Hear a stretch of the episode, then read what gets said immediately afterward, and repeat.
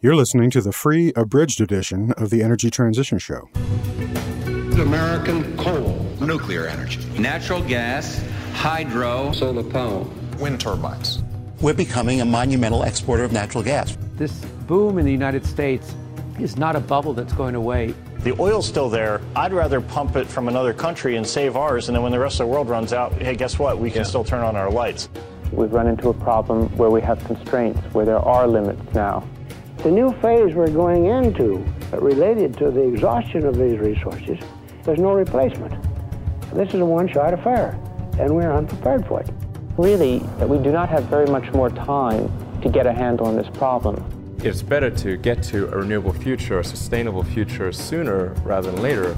Get there before we do the environmental damage, not after. For April 19th, 2017, this is the Energy Transition Show with Chris Nelder.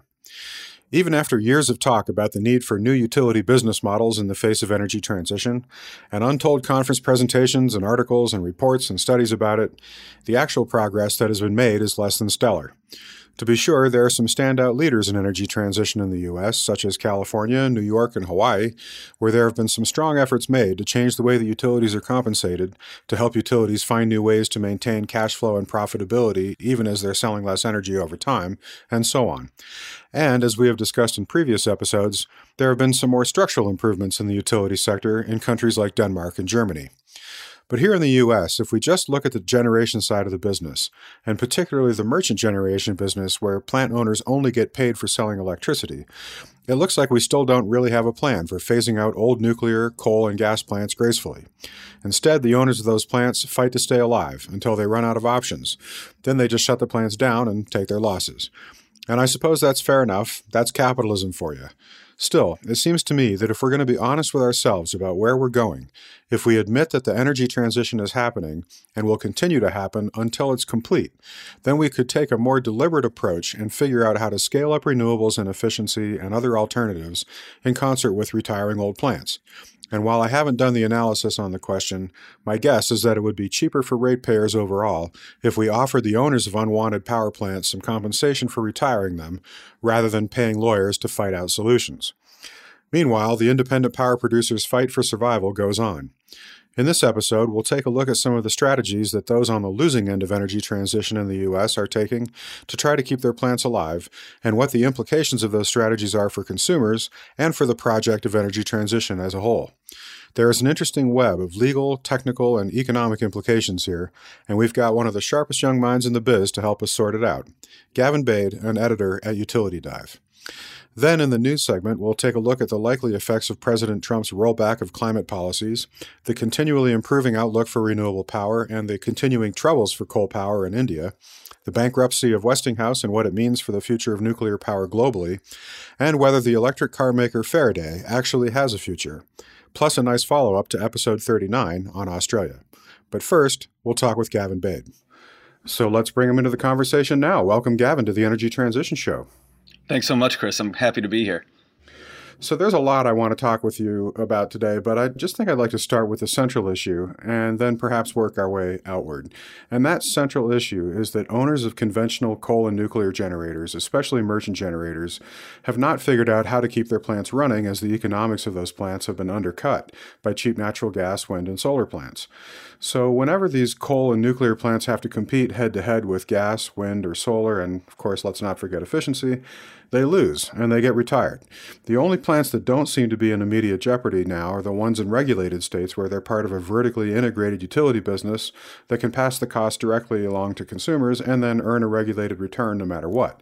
And although the trend of retiring uncompetitive plants generally means cheaper power for consumers, the owners of those plants have been agitating for all sorts of ways to stay in business. So I want to go through those. And the first one is to just reform the wholesale markets by including various kinds of payments, like capacity payments just to keep the plants available, even if they're not actually generating power, or premiums for plant characteristics like reliability or zero carbon generation, or some other way of paying must run baseload plants an above market rate or simply giving the plant operators longer term contracts to insulate them from the changes that are happening very quickly all around them. And, you know, let's face it, these changes are happening far more quickly than the typical state utility business was ever set out to accommodate. So let's explore these ideas a bit. First of all, Let's look at it from the perspective of the generators. Do they really think these kinds of market reforms will see them through the transition, or are they just looking for a short term fix to their immediate woes? Well, from the generator perspective, I think something is better than nothing, right? They see a lot of upheavals all over the nation in these organized markets. And I think they, at least from a financial perspective, think if they can keep these plants online for a little bit longer, it will give them time to diversify into different parts of the market or just kind of depreciate their investments over a longer term. From their standpoint, I think I'm not so sure what their end game is, but I think if they can get a few million dollars here and there to keep their plants operating, they'll certainly push for it, right? A cynic could call it classic rent seeking behavior. But from the generator's perspective, they say, you know, we offer these communities a lot of benefits, whether it's simply jobs and a tax base to whether it's a rural community or any community that has one of these plants in it. And then in the case of the nuclear plants, offering a lot of zero carbon generation. And that's where I see especially in some of these more progressive states where you see around market actions being taken, places like New York. That's really the motivation for it from a policy standpoint is a main motivation at least is the zero carbon attributes and making sure that all those nuclear plants don't go offline because usually when that happens they will be replaced with natural gas, which of course emits carbon dioxide unlike the nuclear plants. Well, yeah, that's a fair point, except that they weren't agitating for a special premium for providing clean power until they got into economic trouble. I mean, this is an ex post argument. Yeah, absolutely. And I think that's what you hear a lot of the independent generators saying in these markets is that not only is it kind of unfair because, as you said, this is an ex post argument, their big argument is that it's going to distort price formation in the organized markets and could actually lead to an unraveling of the market construct. We're going to see federal regulators take a look at this next month. Uh, at the beginning of May, FERC is going to hold a technical conference where they have stakeholders from all of these organized markets come together and talk about these issues and try to propose solutions. So we're going to be watching that very closely at Utility Dive when that happens. But in terms of, are you asking, do you is it fair for these people to support these baseload plants? And I think that that's probably a question that's up to each of these political communities, whether it's a state or kind of as a regional market, to decide for themselves. I mean, every state has their own values for why they support a certain fuel mix, right? Some states want to have more clean generation, some states want to support jobs. Whether it's fair or not is kind of like is more of subservient to the question of the values and the political power that can be brought to bear. I think from at least like a real politics standpoint. Okay, so these market reforms may make the power plant owners happy or even satisfy the domestic constituency in a certain state. But it's hard to see any justification from the perspective of the public, from the, the ratepayers' perspective. I mean, just two weeks ago, the Montana legislature endorsed a bill that would allow the state to loan Talen Energy, the owner of a coal plant there, $10 million a year to keep the plant running for the next five years until 2022 when the plant is scheduled to retire. Now, this is a merchant generator, and they can't pass their costs on to customers like a regulated utility can, and the plant is losing a reported $30 million a year. And they say that if they don't get that loan, the plant could close as soon as this year. Okay, so too bad for them. That's capitalism. But should Montanans really be interested in supporting this plant? Should they be so concerned about the reliability of their power? that they're willing to take that risk? And should they really think that if they loan this company $50 million that they'll get paid back? Well, I'm not sure if they can expect to get paid back. But I think, you know, if a Talen operator or a Talen engineer was sitting here in the room with us, they would say that our generator offers a lot of benefits to Montanans. They would say, first of all, the fuel diversity, you know, making sure that we have reliable baseload generation in the state is something that these generators often point to. And then they would say, you know, perhaps if you look at some natural gas forecast look out to the next 10 years they could make an argument that it could be cheaper over over the next 5 years to keep it open. I'm not sure if Talen has made that argument. It's difficult to sell that argument when you you say that you're also losing 10 million dollars a year. But then i think they would also say you know lean on the political argument of this is montana jobs and they support this community and the tax base is huge and kind of go back to that localized jobs argument that we see the coal industry resorting to all over the nation but from the standpoint of is Montana's reliability going to be compromised if this coal plant closes? I mean, that depends kind of who you ask. In my opinion, I don't think so, but certainly there are many people who would argue with that point. that matches up with my perception as well. You know, it's always easy to make the argument about the tax base and the jobs and so on. You can make that argument on the basis of no data. You can make that argument on the basis of no research, no evidence, no nothing. It's just a populist appeal. What you don't actually have in any of these cases that I've looked at is a well constructed, well supported evidentiary argument that reliability is actually at stake. Yeah, I haven't seen that, especially in organized markets when you see these plant operators coming and asking for support. That was the big argument back when First Energy and AEP in Ohio first put forth a plan to subsidize a group of coal and nuclear plants. I think there were eight in all. And they said, well, we, in the Ohio market, we need to value fuel diversity. So we see natural gas capacity increasing a lot in the PJM interconnection, and we don't want to become too reliant on that. You remember the polar vortex when, you know, we had some problems with the freezing temperatures making gas plants unavailable because literally the gas lines would freeze. And this was their argument was, well, we need to have coal plants on the system ready to go just well. in case something like that happens again. And they made this argument in front of the Public Utilities Commission.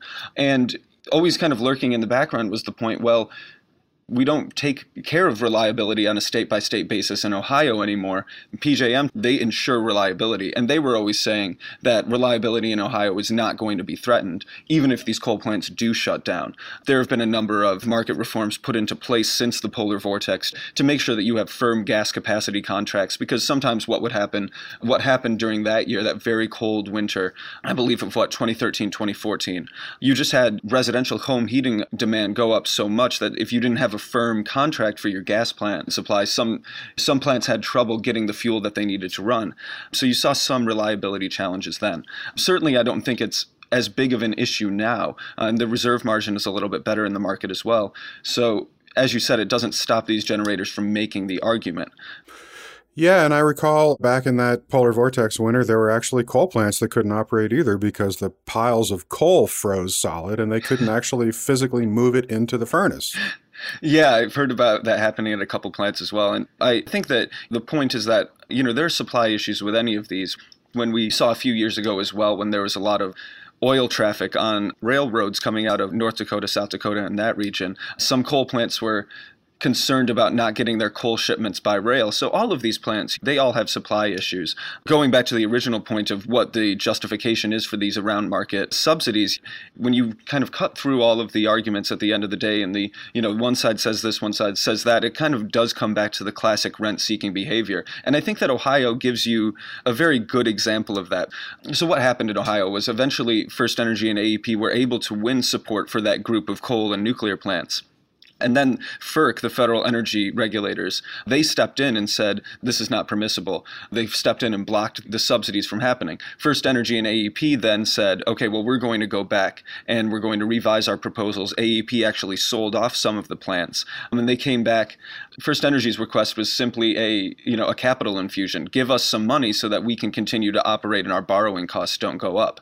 And now they're looking at getting legislative subsidies for their nuclear plants. They just introduced introduced a bill for that this week. And AEP is actually, you know, mulling a bill trying to get support for a bill to completely re-regulate the Ohio market. So when they failed on the merits of their arguments for reliability and fuel diversity, or when they weren't able to pass muster with the federal regulators, they kind of just threw up their hands and said, well, we just want to go back to being fully regulated anyway. I think it's a yeah. classic case of you know, we talked to some lawyers at a Washington law firm, Wilkinson Barker Knauer, and one of their senior advisors named Ray Gifford. He used to be the chair of the Colorado Public Utilities Commission. And his point is always that we have to think about if we actually do want markets for power generation, because it seems like we want to preordain the outcome of these markets, whether it's from a fuel diversity perspective or from an environmental perspective with the nuclear plants, ensuring low carbon generation, feeding in subsidies for wind and solar a lot of times we have policy outcomes that we want from these markets before we ever set them up. If you want a preordained outcome from a market, should you even be setting up a market anyway, or should you just go back to kind of centralized planning through IRPs and public utilities commissions? Yeah. That's kind of a high level question. And I don't think many states outside of Ohio are looking at re regulating. But that's the worry is that, you know, if, if we do start to see problems with price formations in the organized markets, if we do see maybe Ohio move on re regulation and and maybe pass a bill for it, that could be the first in a few dominoes that could drop. So I think that there are some people who are getting sort of concerned about the organized market construct as a general idea, especially in the Eastern Interconnect where we see some of these problems. Yeah, and I have some other comments teed up to talk about those. Yeah. You know, that re regulation approach. I think it's also worthwhile just to take a moment to think about the wholesale power market operator perspective here. I mean, it sounds like the ISOs and the RTOs, like PJM, believe that they can successfully tweak the markets as they go through the transition. But I wonder if that's actually true. I mean, we've seen quite a bit of generation fail to clear capacity auctions in recent years, and the low demand growth and cheap gas have also acted to keep capacity prices down in markets like the PJM and the Northeast ISO. So, uh, you know, I wonder if that approach works. I mean, what are your thoughts on this? Do you think the wholesale market operators really see themselves being able to ride through the transition, tweaking things as they go?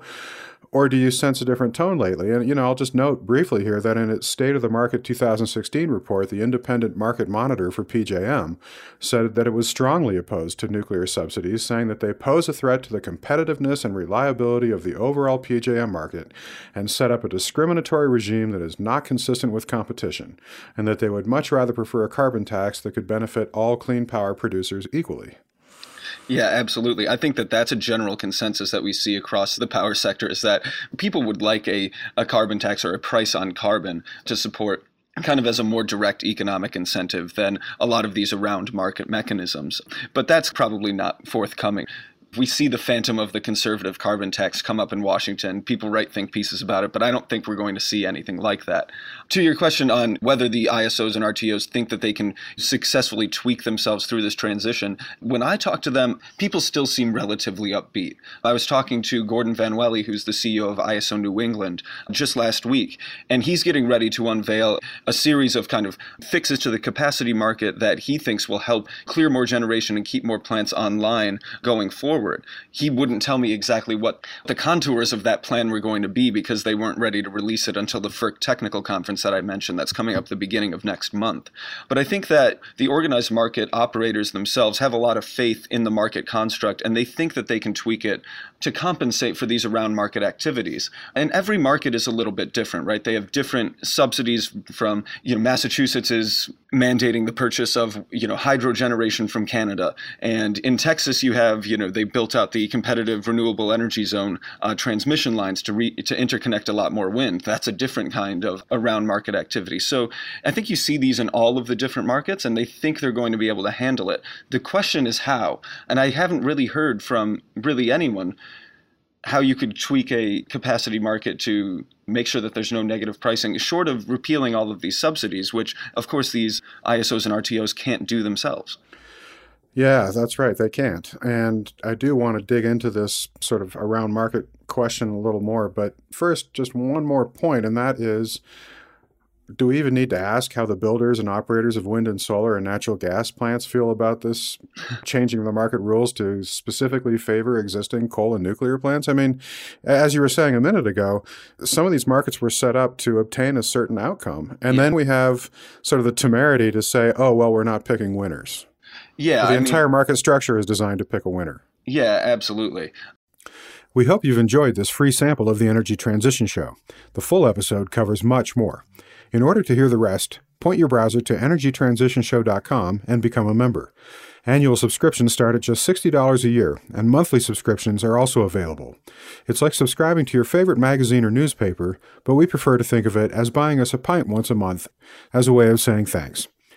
The first 33 episodes of the Energy Transition Show were free and always will be.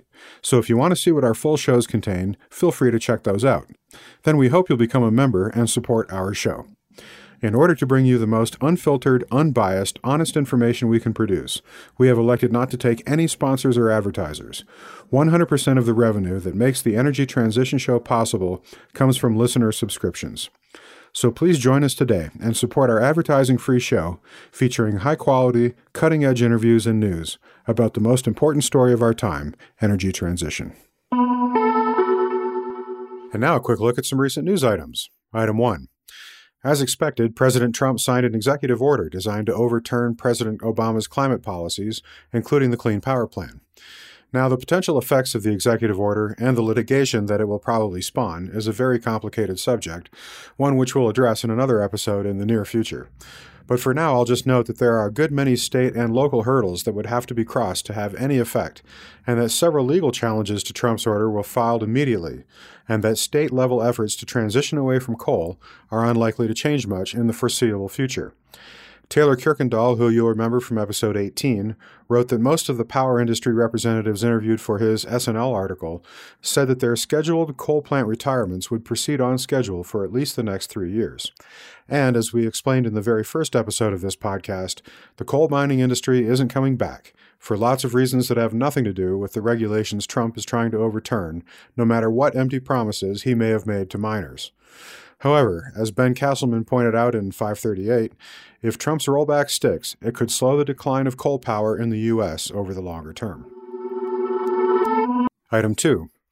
India's power minister Piyush Goyal has said that he expects 60 to 65 percent of the country's installed power generation capacity will be green energy, based on record low prices for wind and solar power obtained in recent auctions there, although he didn't say when. Well, that's it for this episode of the Energy Transition Show. Thanks for listening. You can find our show archive and give us feedback and suggestions at energytransitionshow.com and follow us on Twitter at Transition Show. Our theme music was by Mike Sugar and Mark Burnfield, who you can find online at mikesugarmusic.com.